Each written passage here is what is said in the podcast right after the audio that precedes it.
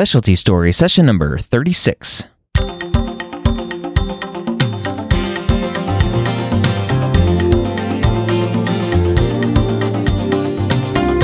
Whether you are a pre med or a medical student, you've answered the calling to become a physician. Soon you'll have to start deciding what type of medicine you'll want to practice. This podcast will tell you the stories of specialists from every field to give you the information you need to make sure you make the most informed decision possible when it comes to choosing your specialty. Welcome to Specialty Stories. My name is Dr. Ryan Gray, your host here every week, as well as the host of many other awesome pre med, I think they're awesome, pre med podcasts on the Med Ed Media Network, which you can find at mededmedia.com. That's M E D E D media.com. This week we have an amazing guest, an academic colorectal surgeon who's been practicing now outside of his fellowship for 12 years.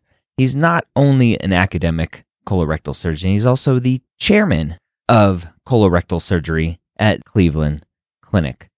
Let's go ahead and jump in and meet Dr. Scott Steele and find out when he decided that colorectal surgery was right for him. You know, I think that's a great question, but I will tell you that it, for me, it might have been a little bit later than other people. I went into surgical residency. I, it was easy for me to say that I wanted to do surgery. I knew I wanted to do surgery from the first time that I kind of really got my clinical years and did some primary care and I started ruling things out. And the first time I did surgery, I was like, that's what I want to be. And I, like many people, I thought I wanted to be in orthopedics because I like sports a lot and going on that. And then I really wanted to do heart surgery. But colorectal surgery kind of dawned on me as, like many things, you start to meet some mentors in life. And, you know, when you think about colorectal surgery, you know, it's not a sexy topic or it's not, you know, it's not something we even talk a whole lot about. And so, um, I didn't give it much time, but I found a mentor when I was in residency and kind of towards the end of my second year, going into really my third year, and then really my fourth year, I started thinking about colorectal surgery as I um, hung around them, went to the meeting, and thought that was kind of an incredible experience. And, and, and I really thought, God, these guys and girls do great surgery but they also um, they do great academics and uh, they take care of patients that have diseases that I I like. They do some outpatient surgery, some inpatient surgery. Uh, they do colonoscopies. They do major major oncological reconstructions. And I was like, holy cow! I think I want to do colorectal surgery, which was kind of a shock. What what other subspecialties, as you were going through your surgical residency, what other uh, fellowships were kind of in the running?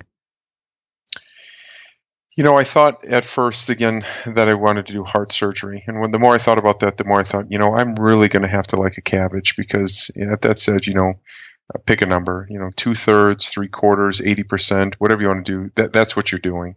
You know, you get the valves, you can do some really complex things. There's some neat things that it's evolved over time, but at that stage, still the bread and butter of what everybody did was that one operation, and I just I didn't have the feel uh, for what um, that I could that, that would really not challenge me because definitely, obviously, cardiac surgery is an extremely challenging profession, but just I, I wanted the variety a little bit more. Um, I, knew I didn't want to do orthopedics in medical school after I did one of the rotations at the University of Wisconsin. I just was like, God, I, I, I wanted a little bit more, even though I liked orthopedics. I liked the people that went into it. I liked doing some of the sports things, but it just it just didn't uh, it just didn't trigger me. Um, and you know, in terms of other things, I, I was more the process of easily ruling things out.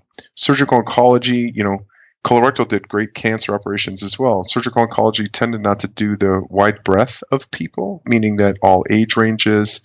They tended to be a little bit older. You know, they, they kind of sat on your service a little bit more, and uh, a lot of them ended up dying anyway. In many cases, not always, but in, in a lot of cases. And I was just like, you know what, I I, I didn't want to do that, and so uh, minimally invasive surgery was a, actually kind of funny. It was a burgeoning fellowship at that stage, mm-hmm. and uh, it was its own fellowship. Like now they have minimally invasive, but it's essentially bariatrics, and except for outside of a few uh, special uh, selective fellowships that do maybe a little bit more solid organ or esophageal or you know that. And so I thought for me, um, colorectal also did minimally invasive, and think about it now. Minimally invasive is a standard component of any particular field of which you went into. It's not really in and of itself, and so um, I, I, I don't know. I, I would tell you that I, I stand by what I said earlier. I, I really went kind of I made the jump from heart surgery to that, I, I, knew I didn't want to be a general surgeon. I, I was a general. Let me take that back. So I was a general surgeon. Uh, I was in the military, and I spent a year after my residency at Fort Hood, Texas, where I practiced general surgery, and it was a great year. I, I take nothing away from it, and I really did uh, the vast bread and butter of general surgery. And I grew up in a small town in northern Wisconsin where to this day, the, the, several general surgeons that are there are fantastic surgeons who do a ton of things, vascular. They do uh, a lot of things that you know major medical centers people you know are so so specialized they don't do. But uh, I just always felt that for me that I felt like general surgery. I didn't want to get pigeonholed in being the hernia guy or the bowel obstruction guy or the um, the the lap chole or appy person, and I, I just I, I wanted to I knew I wanted to do academics. I knew I wanted to do, um, you know, uh, kind of sub, a subspecialty. And and the more and more that I went into colorectal surgery, the more I realized, man, it, it kind of fit my perso- personality, and it and it really fit all the things I was looking for in a career. So let's talk about that, that personality aspects. What what traits do you think lead to being a good colorectal surgeon? You know, I think if you ask all the different subspecialties, they'd probably all say the same things, and that may talk about more about how we are as people and whether you you know want to tag or term people you know narcissistic or whatever they want to say about physicians or surgeons that's that's up to there. But I, you know i think that what i found with colorectal is that uh, they didn't take themselves so seriously. And obviously this is broad sweeping strokes. Um, and you know eh, you can find all sorts of different you know some of my mentors are cardiac surgeons or neurosurgeons or whatever pediatricians or family practice docs. But uh, what i found in colorectal is that they didn't take themselves too seriously seriously. They had a ton of fun. Uh, they were generally good people but they also could have the side where they you know there were busy clinical surgeons you know in the community and in academic centers. And they also for those that did academics it was you know, great medicine. There was people who did basic science research and others that did, you know, uh, hardcore epidemiological research. And, um, you know, th- that's, that's what I thought really made a difference. You know, when you see a patient that goes in code, one, one of the things I always tell uh, my residents or my fellows or anything is remember when you walk into somebody uh, you're seeing clinic and you walk into that room and you pick up a chart or in these days you know log on to the EMR and see what they're doing. These patients if it's an anal rectal complaint they have a, a very special if you will part of their body that they may not even tell their spouses of many many years what's going on with them. Because it tends to be something that's you know very intimate and very personal and think about it it bleeds or it itches or they feel something or you name it. And that patient in many cases think they have cancer or they think, think something's wrong. And, you know, if your arm itched or bleed or, or that you felt something on it or hurt, you'd look at it. It's very hard to look at that part of your body. And so, you know, they're have an extreme amount of trust. And then within five minutes of talking to them, you're asking them to pull down their pants hmm. and look at their backside. Mm-hmm. And I mean, and you know, what do you, what do you think is going through that person's mind? It's anything ranging from, "Oh my God, am I clean?" or "Oh my God, how embarrassing is this?" or "I hope they don't find cancer." In all of those different aspects, you have to be able to go in and establish a patient rapport right off the bat, make them understand that for whatever reason, despite their misconceptions, that um, that it's okay and it's very routine and, and many many people experience the same type of symptoms that they're experiencing and and you know and to keep it a little bit light and to, you know and to but also to let them know that you take their um, symptoms seriously and that you you're going to walk them through that process and they you can have absolute trust because uh, it's a it's a very bothersome very worrisome thing and and uh, you know Ryan keep in mind that if you want to go to the other end of the extreme and not just the anal rectal stuff, but cancer, just remember in the United States alone, colorectal cancer is the second or third, third leading cause of cancer related deaths in the United States annually the second or third leading cause of cancer related deaths in the United States alone every year. And it's something that we don't talk that much about. We talk about it more, but so it is something that we can intervene on and interact on. And so it's a very serious topic, but you don't take yourselves too seriously. And I think those are some of the traits that really make a, a good colorectal surgeon. Good. Thank you for that. What sort of patients? Obviously, you talked a little bit about uh, obviously the cancer patients, uh, but what sorts of patients, what sorts of diseases are you seeing on a on a day to day basis?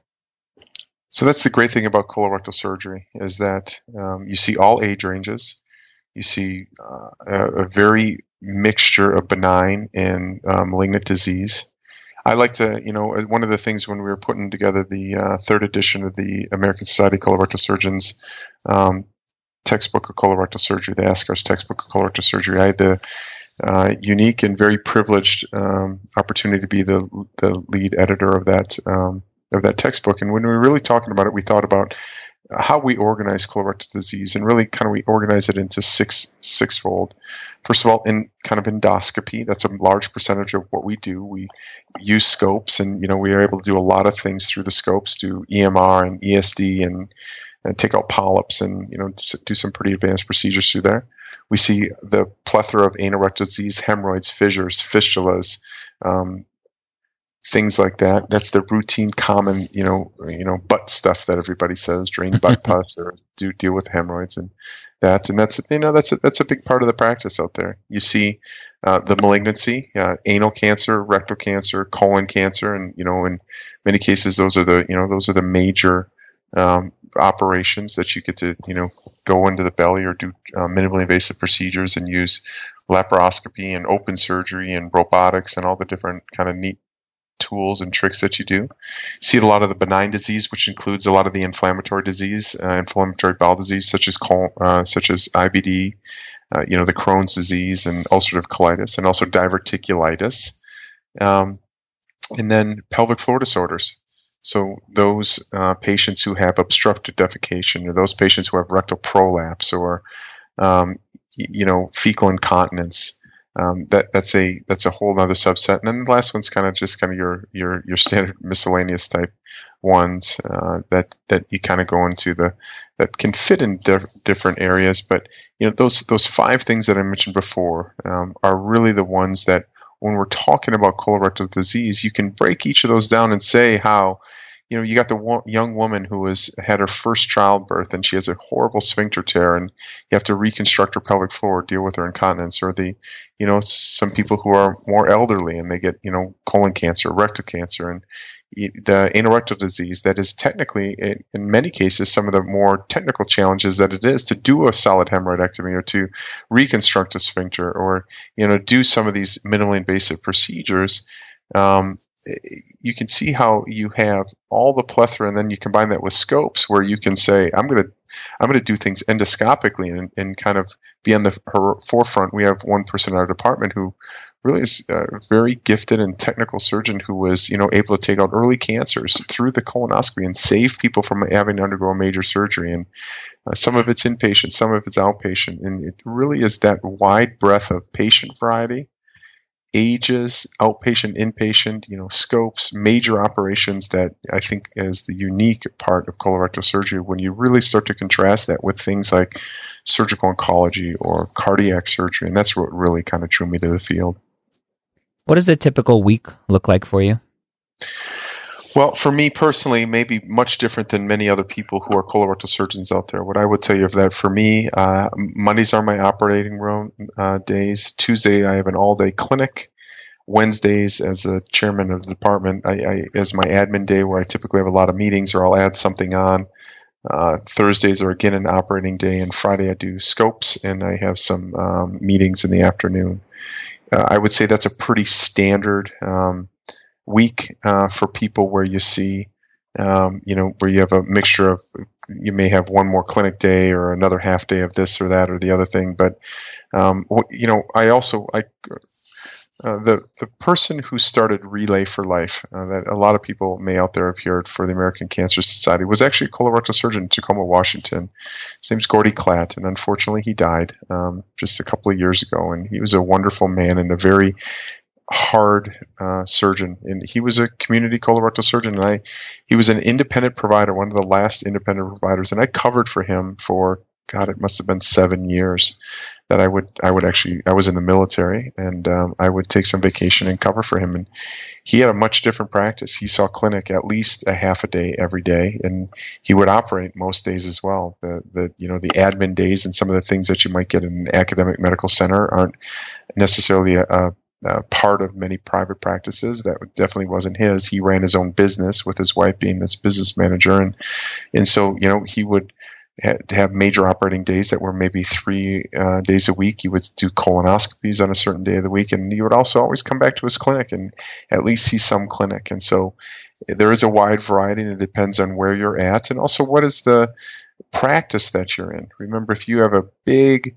group practice or a multi-specialty clinic such as the Polyclinic in Seattle, or or do you work in a, in an academic medical center like the Cleveland Clinic? Um, that is obviously a very busy, high volume center.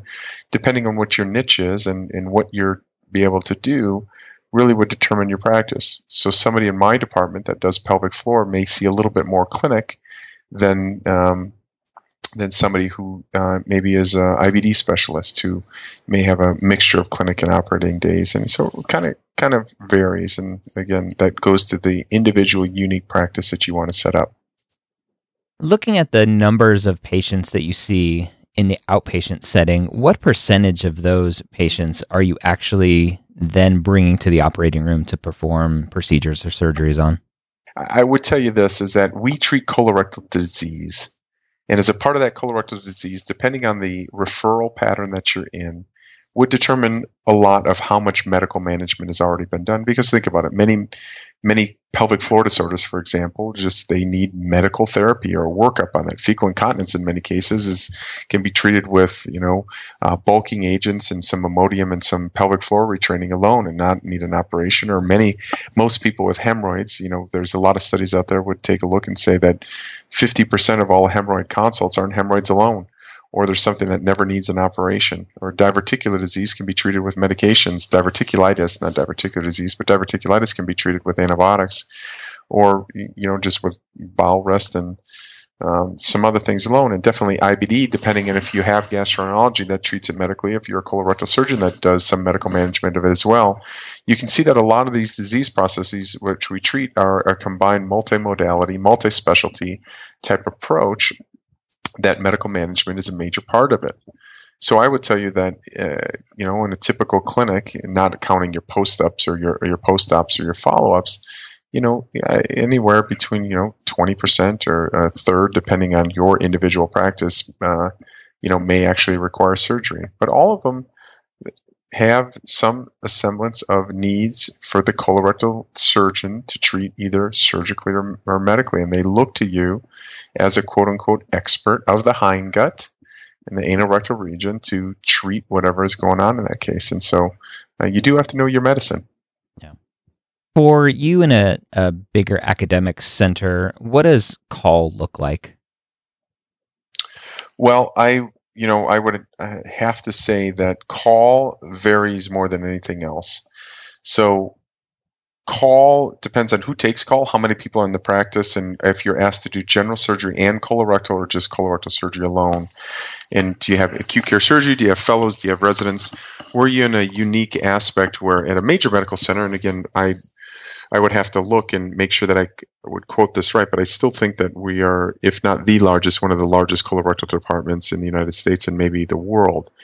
You know, we have well over 20 colorectal surgeons, uh, and and so call for us isn't as busy, but they can be extremely busy when that you're on call because as a major referral center that we're at here at the Cleveland Clinic, uh, we get patients from all over the you know, Northeast Ohio to, you know, Kentucky, West Virginia, it's all over the world, really. We get referrals from. So, um, and then with a lot of the diseases that can happen that affect the colon in such a busy hospital and, you know, in the tertiary care medical center, such as ischemic colitis or something, somebody undergoes a, you know, a vascular procedure and our vascular and our heart surgeons are extremely busy.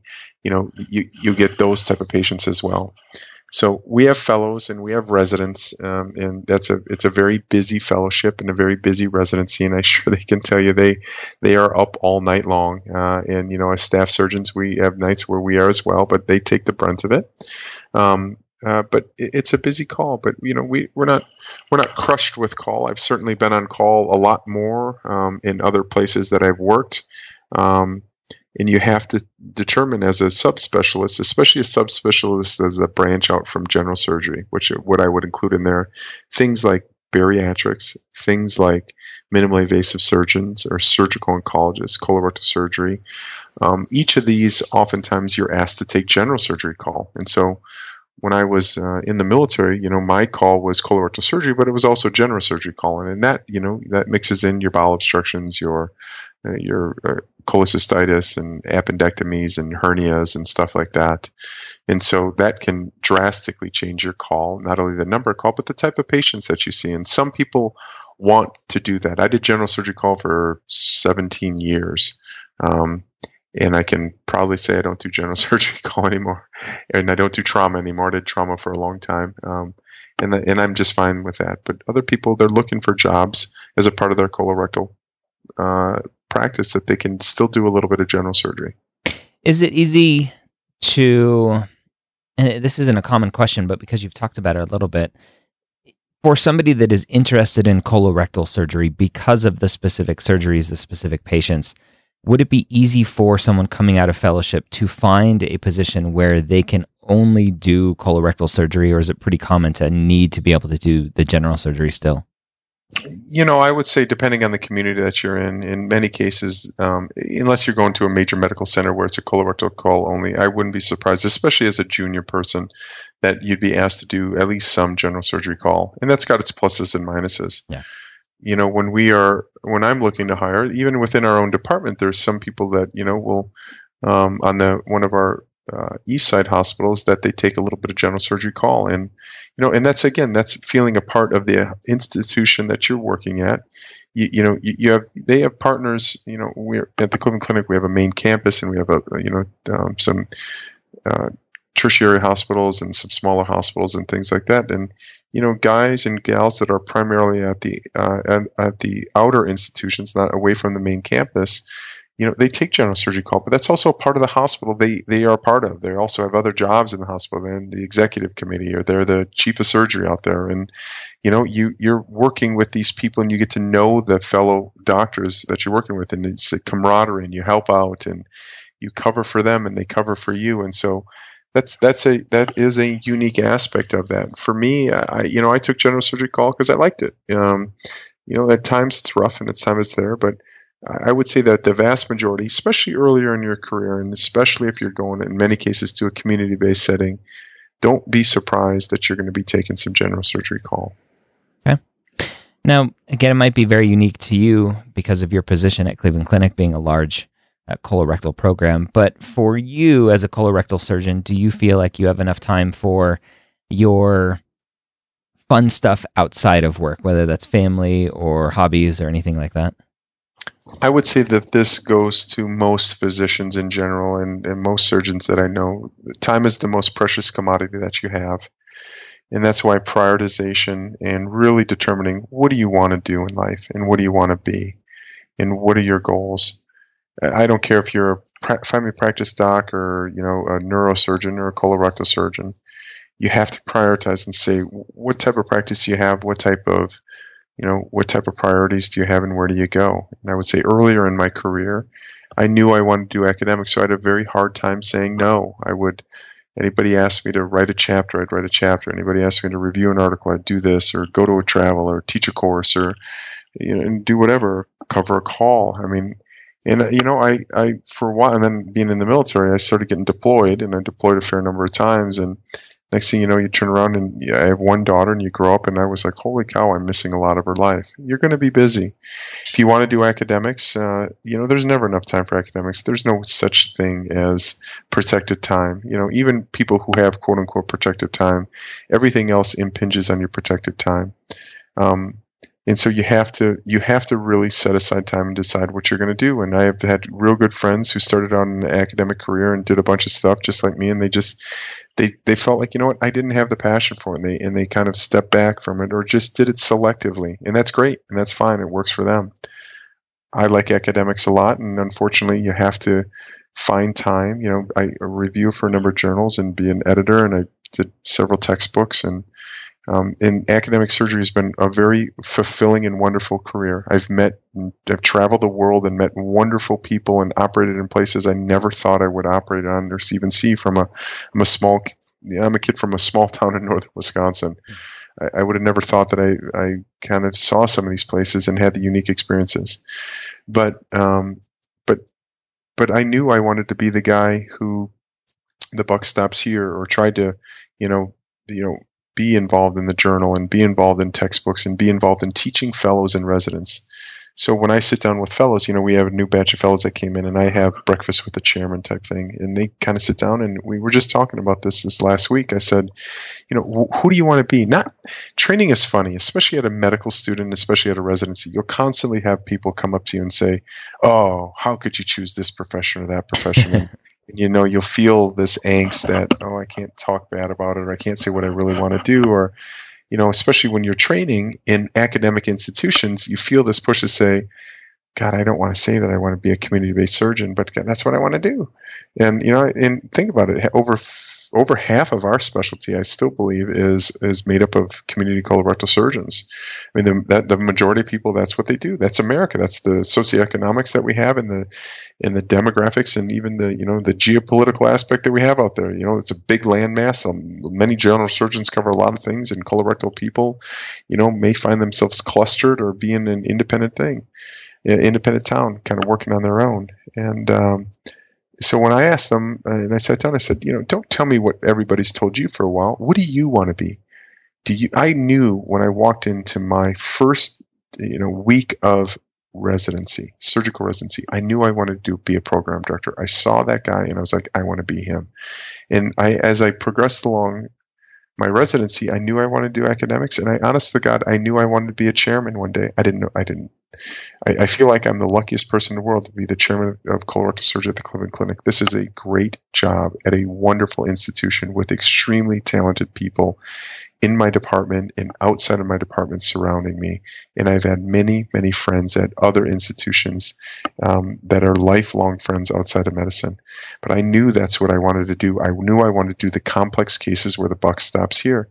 And one of my best friends in life is just like, dude, I don't want to do that. I want to be the guy that just, you know, I want to do the the bread and butter things and take care of patients, be a very busy person, and you know, get home in five so I can teach my kids softball and and do that, and that's great. And um, and I still ha- now have an opportunity to do much more of that and everything, but it's just a matter of, you know, how you want to prioritize. And so my advice to people is be true to yourself because there's going to come a time and day when all those people that are telling you to do this and that, um, they're going to kind of, you know, fade in and out of your life as time goes on, depending on those relationships. But you have to be happy. And the worst decision you can make is find yourself in a career that you never wanted to be in the first place. The path to becoming a colorectal surgeon, what does that look like, residency, fellowship wise? you know, colorectal throughout the years was uh, started out in the communities, and that's why you see a lot of the major um, kind of colorectal training programs, or you know, in some cases, community based. They're the clinics, so Cleveland Clinic, Ochsner Clinic, Mayo Clinic, Lahey Clinic, um, University of Minnesota, where I trained, It was one of the few universities that um, that had a training program, a major training program. Um, and a lot of that was because of the fact that a lot of the university centers felt like general surgeons could do it all and they didn't have a need for colorectal surgery. Now, as medicine in this time and life in general has changed, what you find is that uh, is that there is a call for subspecialists. Know, just with trying to keep with all the different information, all the different technologies and the disease processes, and everything we're finding out about these disease processes, the call for having subspecialists not always in every place, but available or as a referral is is is a need. And so the subspecialization in many cases has got a positive and negative effect on it, meaning that, you know, in some cases you have people who think that they're going to learn everything they want to learn in their fellowship and they can just kind of coast through a residency and that's not true at all our goal in fellowship is to refine and retrain people it's not to teach them from you know the basics and so the pathway to that it means that as subspecialization has become uh, a little bit more prominent. And as colorectal surgery has really taken off and now found a niche not only in the community but also at the major academic centers, now they can go everywhere. So I'm proud to say that for the last several years, we've been one of the most highly competitive and sought after matches when you consider the program slots that are available to the number of applicants that apply. And in many cases, when you look at some of these kids who come through, and you see their CVs and you see some of the things that you've done, you're like, holy cow, it's incredible to see what they do. And you'll hear many colorectal surgeons say, God, if I had to apply today, I don't know if I'd get a spot. Mm-hmm. Whether that's true or not, you'll see, but it's, it is becoming more competitive. So I would tell people out there that, you know, to get any fellowship, including colorectal surgery, it's important to plan ahead. It's important to, you know, have some research and have good board scores. And it's important to have good mentors in life where, you know, there's still n- nothing that really replaces, you know, if I have somebody that I truly believe in, you know, I'll I'll make a call to a certain program and say, hey, listen, they may not have the best board scores, but this person's not going to steer you wrong. And so, to link up with a mentor in the whatever field you're going into, including colorectal surgery, and really kind of find out what they do, and you get a lot out of a mentor mentee relationship, much more than just surgery or colorectal surgery about life. And that's that's honestly probably one of the most cool things about the job that I have right now to serve as a mentor and to continue to be uh, I don't know if the word is menteed to to mm-hmm. be mentored by those above me. I think that's one of the coolest things about medicine. One of the greatest things about medicine. We never stop learning. Technology continues to evolve. Disease processes and what we know about them continue to evolve. And we are always saying, I mean, when's, how many jobs are out there that, you know, you can go up and I can call up one of my friends or one of my associates or my boss who's a colorectal surgeon and say, Hey, I just saw this patient with this. What do you think about this? I'd never seen this before. And we ha- that happens to us all the time. And that is such a great part of our jobs. Yeah. The the nuts and bolts of of the the journey. So it's 5 years of general surgery residency. How long is the colorectal fellowship? Yeah, so depending on the general surgery program that you have, it's you know five years of clinical time, and then you know plus or minus research if you have mm-hmm. a mandatory research program, or if you want to go ahead and do that. Most programs are one year, one clinical year. There's a few that are um, a research year of colorectal, and then um, and then a clinical year after that. Um, and so, you know, obviously one or two years post training, and then in many cases we'll have, like here at the Cleveland Clinic, we have a clinical associate year. So think about it like a super fellow, where you essentially finish your fellowship year and then you spend an additional year kind of dedicated training with, um, uh, you know, with uh, something in mind. If it's you know when you want to spend six months with, um, you know, doing reoperative surgery or things, and you only get that a few select institutions around. And you know, by that stage, you probably want to have a very specific type of job that you have in mind that you would be willing to, or want to spend that additional year. But it's that, that is a great year, and our clinical associates have had a long standing history of success and kind of going on to be leaders in the field for the DO student that's listening to this that you've you've convinced them they want to be a colorectal surgeon what does the the negative bias in the industry look like for DOs that want to go into colorectal surgery? That's a great question. And I would tell you I would preface what I'm about to say is that um, I think that's changed over time and I don't necessarily know if the MD versus DO thing is as prominent as it used to be. I remember when I was training um, that there was programs that they just they wouldn't even accept a, uh, a DO student, um, even if the DO student was um, head and shoulders above somebody else. They just they just wouldn't accept them. It just wouldn't happen. Um, so I was in the military for a long time, and we had we had uh, DO residents, um, osteopathic residents, and MD residents, and some of the best kids that I've trained. I could name their names off. Um, were osteopathic students. As a matter of fact, uh, he's not a surgeon, but he is a ER doc and a toxicologist out in um, uh, out in Virginia. He was a roommate of mine in uh, in Iraq on my first deployment. I still think he's one of the brightest in people and uh, best physicians I've ever met. So you have it on both sides of the fence. Um, but I will tell you what I told my DO, uh, my residents who wanted to do academics and wanted to find and get their physicians. And I hope that I gave them good advice. And any of you who know who I am and know some of the military residents um, who are osteopaths, you can ask them because I told it to their face. I said, I, I, used me as an example, and I said that I um, I trained at Madigan Army Medical Center. Ryan, do you know where that is? You were in the Air Force, but do you honestly know where it is or what it's about? Um, if Yeah. you had, if I had to pinpoint it on a map, I don't think I could.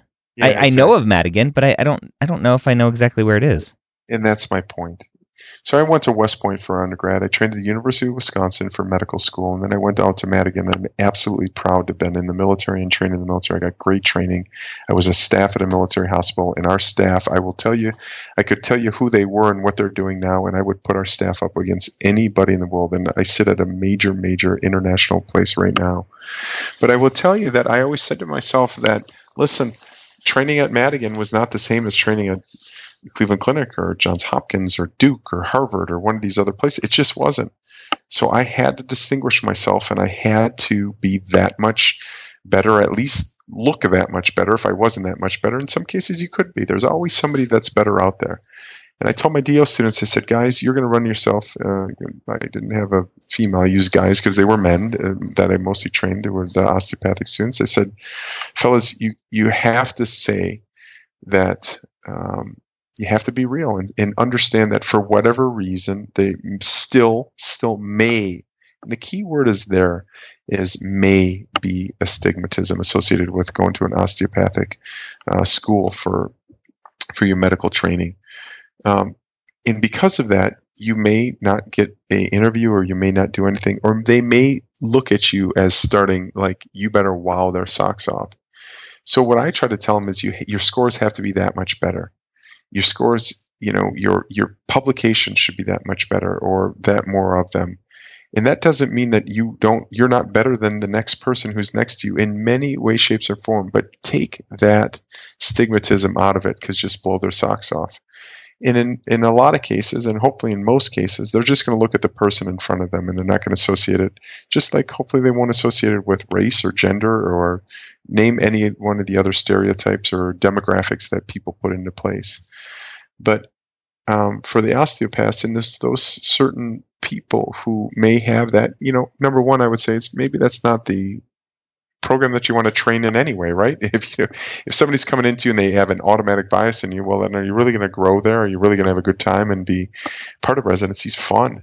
It's a, I mean, surgical residency. Look back at it like a lot of things. It's it's a fun time and it's a lot of growth. But if you have people who are, you know, viewing you as a certain way, that's going to be problematic. Um, but I do think that I hopefully gave them good advice and said, you know, put yourself in a good position where you, you know, you almost force them to take a, a solid look at you and put everything else aside. And so, um, hopefully that was good advice. And we had some very very successful um, osteopathic students who've done uh, great things and take great care of patients who are and are fantastic physicians and surgeons. But um, um, that's just my thoughts. Yeah, no, it's good. Good advice. Once once you are a colorectal surgeon, uh, as you are leaving fellowship, what other opportunities are there to further subspecialize? Everything. So that I will tell you, like most subspecialties, it, you can get a subspecialty. There's people that all they do is redo rectal cancer, or all they do is pelvic floor, or they're IBD specialists. Uh, here at the clinic, we have teams. Not everybody is. That's not all they do, but they have a focus of things. So we have a cancer team and an IBD team and a pelvic floor team, and we have people who are hardcore basic science researchers who also still maintain a clinical practice. Um, but they run labs and do that, and so you can you can make yourself in, and find your niche and do that. Uh, there's absolutely no question, and you can do that both at an academic medical center as well as in the community. Um, that that is that is the unique aspect about about medicine and about surgery, and it's specific about colorectal surgery. When you when you or you can stay as general as you want to and just be a you know having a broad based practice that goes in there. And I think the other aspect that's pretty cool about um, about colorectal surgery is that as you transition uh, in life, meaning that you go from you know fresh out of fellowship to you know kind of your mid career where you, you know, I'm kind of I'm kind of in my wheelhouse right now. I'm 45 years old. You know I've I've been out of fellowship for 12 years and you know so I, i'm kind of in my wheelhouse. But as you transition into that later stages of life one of the unique aspects of colorectal is you can transition to you know teaching and you know a mentoring type program or you can transition into primarily endoscopy only and doing a lot of colonoscopies or even just you're going to do outpatient surgery and focus on anorectal type disease. And you know I, we have many people who do a fantastic job in just kind of just doing that outpatient surgery and mentoring and teaching medical students and just doing that. And and that's the cool thing about colorectal surgery because there's such a wide range of patients and such a wide range of disease processes that you can take care of um, that uh, it really fits at all uh, at all stages of your surgical career. For somebody listening to this podcast who knows that they're going to go into internal medicine or family practice, a, a primary care. What what do you wish they knew about colorectal disease so that they can treat their patients better or possibly handle them better before they they're referred to you?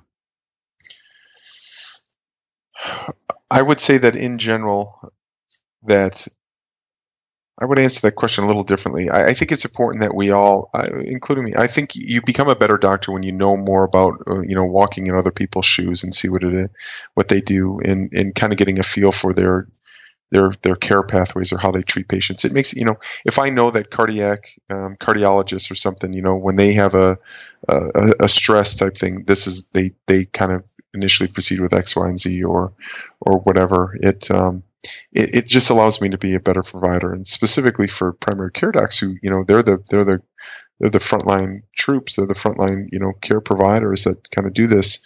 I, I think the more they know about subspecialists, what it does is it saves the patient.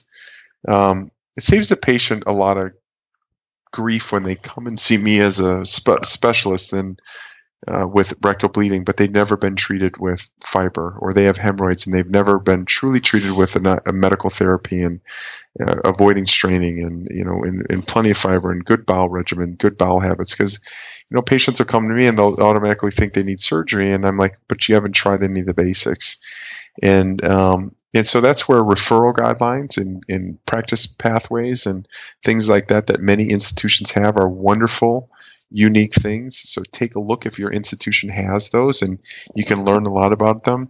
Buy an algorithmic textbook. There's a lot of them out there that even you know you're never too old to, to take a look at a, just a textbook and look up rectal bleeding. If this, that, boom, you can follow the algorithm kind of down and say, you know, you tried all those things because it really makes the patient experience a lot better. Because think about it as a patient, the last thing you want to do is go to a doctor and say, you know, wait couple of weeks to get in to see somebody and find out that you know you could you you couldn't have been you know you could have been trying something else all along that could have you know either helped the symptom or conversely ruled it out so that you could have just went in and gone to the next step of therapy. And so we mostly see that in the anorectal type processes in uh, in disease states in colorectal surgery. Hemorrhoids are the classic one in many cases, the anatomy is a little bit confusing to people. I know many surgeons that don't, you know, general surgeons that aren't as comfortable with the anatomy and don't really know what they're looking at. So nobody's expecting you to be a subspecialist. Nobody's expecting you to treat complex disease, but to understand the very basics about what a workup for rectal bleeding or rectal itching or um, uh, or hemorrhoids or fissures. Those are the routine things that'll come along and come into your clinic. And to have the anal pain and the um, the rectal bleeding algorithm down cold is a useful thing not only for you but for your patients. What other specialties do you work the closest with? A lot. Uh, so for cancer, we we, we work um, a um, we work hand in hand with medical oncology and radiation oncology, um, and pathology and radiology as part of a multidisciplinary tumor board. We work a lot with pelvic floor disorders with our urogynecologists. Um, we work with, um, you know, a lot of the, so we see a lot of the enterocutaneous fistulas and a lot of the very, you know, complex people with Crohn's that could have, you know, lots of redo type operations. Um, and so I'll work with um, you know general surgeons who specialize in abdominal wall reconstruction. Um, we'll do a lot of the, especially the cancer ones, where you get into that. We have a uh, we have a multidisciplinary, locally advanced recurrent rectal uh, cancer and colon cancer pathway, where we work with everybody from urology, plastic surgery, uh, neurosurgery when these invade the, you know, back by the, the sacrum and the spine to work with them that need sacral resections. We work with uh, our, you know, our gynecology, oncology when they need, you know, combined multivisceral resections. So, um, you work with and, and get to know a lot of your other um, subspecialists. And um, and and again probably you know we work hand in hand on a daily basis with our gastroenterologists. We treat a lot of the same conditions and you really get to know your gastroenterologist and that's that they're they're really you know probably one of some of the closest that we do. But I, I would be amiss in saying that, that we we know our primary care docs I mean, we get a lot, we a lot of back and forth with our internal medicine and primary care docs. They they see the patients, they know their patients, and they they're the ones that take care of their patients, and they want to refer them and have a good relationship. You know, probably one piece of advice I would consider telling all the all the medical students is that when you go through training and you go through residency, it's training. It's this altered state of reality. You know, you you work long, long hours. You're in training and you're on call, and you get called by the ER and you're like, oh my God. I mean, if I get called with another stupid consult, and it kind of jades you a little bit. And it happens some degree to everybody. Maybe not to, to a certain extent to everybody, but it really does. Then you finish training and you realize that we're all in this fight together to take care of patients and all want our patients to have good outcomes. And when you really, and that's what I was saying, you know, when you really get to know what the other person does, you realize they're just wanting the best thing and they got a hard thing too. I used to hate the ER. When I was a resident, oh my God, if I got called to 1390 or 1391, there's certain numbers that for the rest of your life will be impregnated into your brain when they show up on your beeper or your cell phone or however you're called. You're like, oh my God, the ER again, you're killing me.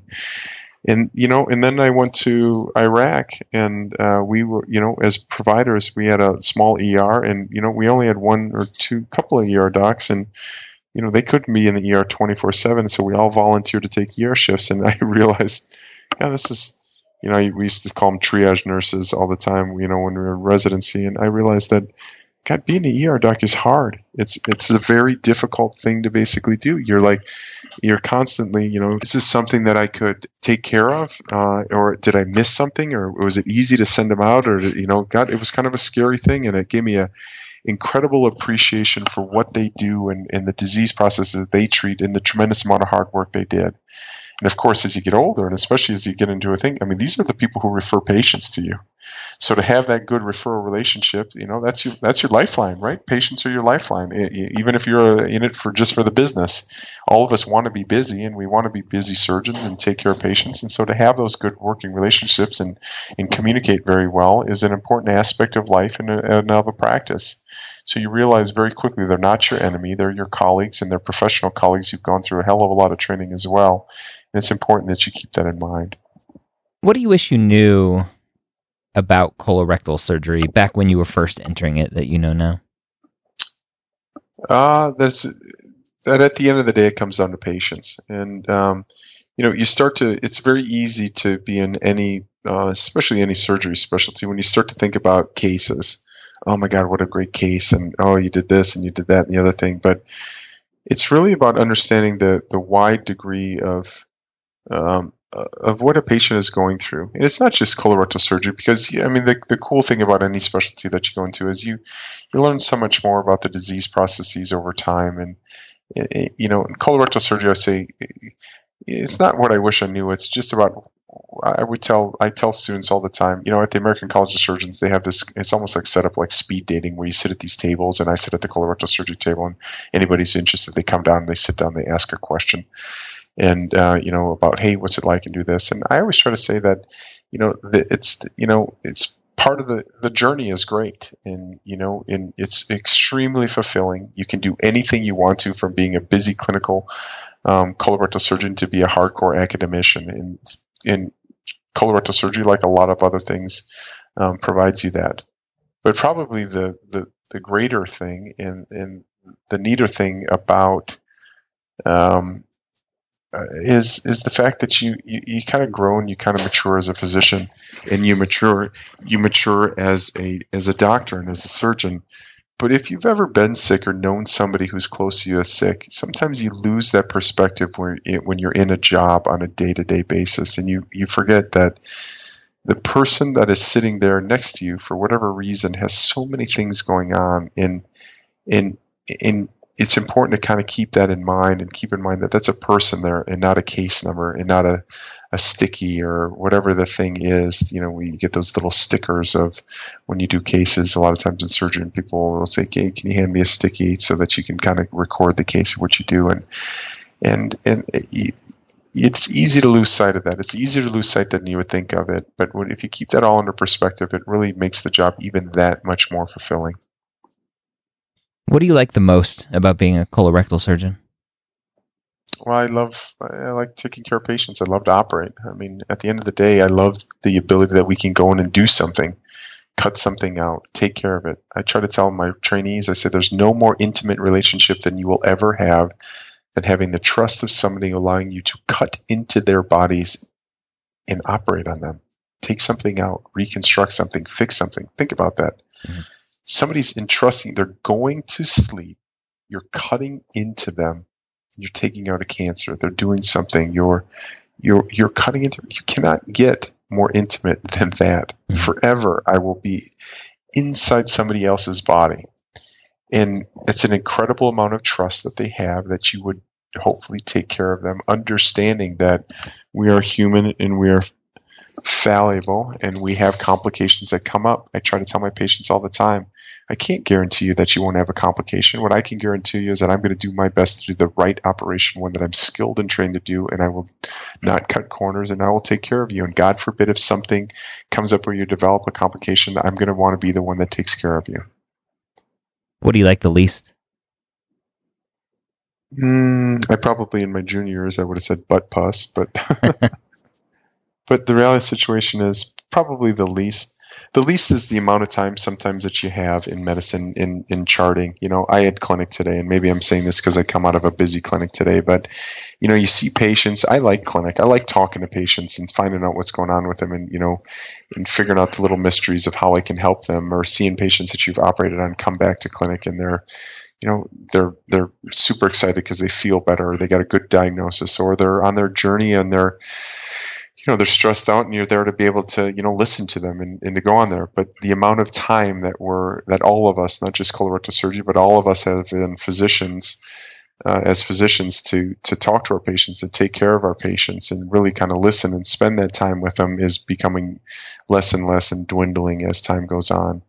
And then you combine that with the fact that you got to chart this and that and the EMR and the extra time and and you lose sight of the fact that you had a great interaction with a patient and you took care of somebody and that sometimes can again can get a little bit diminished or lost in the shuffle and so probably charting and I wish I had more time. I think more than anything goes back to what I said earlier in the podcast that time is probably the most precious commodity that we have in all things and how you use it as uh, that extremely valuable resource is, is something that I think everybody needs to uh, really take a better look at and realize what do you want to do? What do you want to be? And how, how do you want to spend it in the most effective and efficient manner that you can? Do you see any major changes coming to colorectal surgery, whether that's technology or medications that those coming up uh, through the ranks should know about? I think that um, technology always changes and always drives, and it's amazing as you go through in time. You think about some of the things that we try to use, like a a colo shield to prevent leaks, or this, that, and the other thing through the years that people have never even heard of anymore. The the button or the the nitty that got on the market, off the market, or the magnetic sphincter, or all these other things that come up. People have a curious mind and they will continue to drive, see a problem, think about the problem, and try to find something to fix it. And some of those things are great and they revolutionize medicine, and other one of them fall by the wayside. And so I think that technology will always change. Right now, the hottest thing is you know, you know, pushing the limits of endovascular, or I'm sorry, endo um, endoscopic therapies for different type diseases, and then minimally invasive surgery as we go more and more towards natural orifice surgery to try to decrease that. So that'll always be on the push of forefront. That's just the hottest thing right now. But you know, I go back to the days of um, you know H. pylori. I mean, when the the the people who trained me, they did so many ulcer operations. It was going on a style. I did a handful. Um, and probably the people that are training right now, they may have never done an ulcer operation because the medications that we take just eliminated it.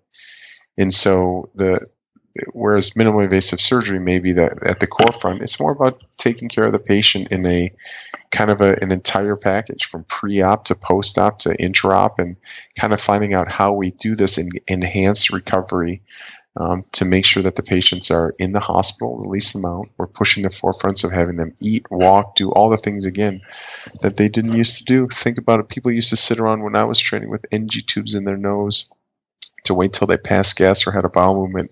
We don't do that anymore. A lot of the things, the practices that we do as a part of colorectal surgery and surgery in general, we just don't do. We find out that the sooner that we get patients back to trying to go back to their normal daily routines, the better outcomes that they have without much of a downside.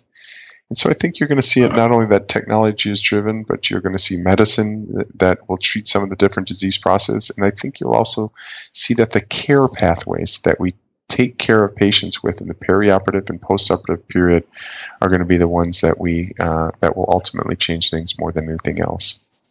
I think I know the answer to this, but I have to ask it. If you had to do it all over again, would colorectal surgery still be your choice? Absolutely, positively, yes. You know, I, I, I would say that I've lived, you know, even people say to me, God, you went to West Point. How would it do? West Point to surgery? Is that the operative? Or is that the, uh, is that the, is that a wise choice? I, I, think that I hope that most people would look back on their lives and realize that most of the things they did, they were at least able to grow from it a little bit. And I would do almost a lot of the things that I've done. And, but absolutely, colorectal is an absolute. God, did I say absolute enough? It was, it's a it's a wonderful career. It's extremely rewarding, and you know, and I look forward to do it for a long time to come. For the medical student that now, or or even the the general surgery resident that's listening to this, and and you've convinced them, what's the the first thing that they should go do to start to make them a more competitive applicant? Find a mentor. Find somebody that can sit down and tell you the ropes, that can kind of guide you a little bit. You can read a textbook, you can listen to a podcast such as this one, or shout out to my own podcast, Behind the Knife. I had to make a plug in there somewhere. There's so many different resources that are out there that can get you the information. You know, they say these days is that this, you know, that this is the generation of information uh, that you, you know, access that you guys can find information very quickly. The days of memorizing all sorts of things when you can Google it within a fraction of a second in conference and tell me what it is. But you know the information is out there, and you have to have that fundamental base of knowledge. But there's nothing about relation. There's nothing that beats relationships and has that ability to have somebody guide you through that process. Great board scores, doing research, doing research in the field that you want to go into and to include colorectal is extremely important. And, and you got to be competitive. And that's a minimum. You have to be competitive because you have to make that first pass through. If you're getting, I mean, think about going to medical school. If you were getting D's in college, you'd never make the first pass through, right? It just, it wouldn't happen. So what you need to do is you need to have the baseline minimum, and those are good scores, and and you know have some research on hand. But really, the more fulfilling part of life is having and building those relationships and finding out what makes people tick and what makes the specialty so great. And that's where that mentor mentee relationship really comes into play. And truly getting to know that person i think that you that you your walk in that journey is much more fulfilling. You get to kind of know the ins and outs a little bit more. You get to meet other people. And one of the neatest aspects of it is when you I mean, think about it. When your friend introduces you a friend who becomes your friend all of a sudden now think about it in professionally. When you meet somebody and they become your mentor and they introduce you to somebody else and all of a sudden you guys share like things and you, and you just kind of get into this whole crew and that, that's when it makes it really really a rewarding experience. All right there you have it. Colorectal surgery from an academic physician dr scott steele. If you are interested in colorectal surgery follow dr steele's advice. Go find a mentor go find a physician out there, a colorectal surgeon out there that's doing what you want to do and start connecting with those people. And don't forget to check out the podcast that Dr. Steele mentioned, Behind the Knife, which you can find at behindtheknife.org. I hope you got a lot of great information out of this podcast today, even if you aren't going into colorectal surgery. If you're going into primary care, we talked about that as well. So I hope you were able to take something out of this podcast today. Don't forget to join us next week here for another great episode of the Specialty Stories. I'll see you next time.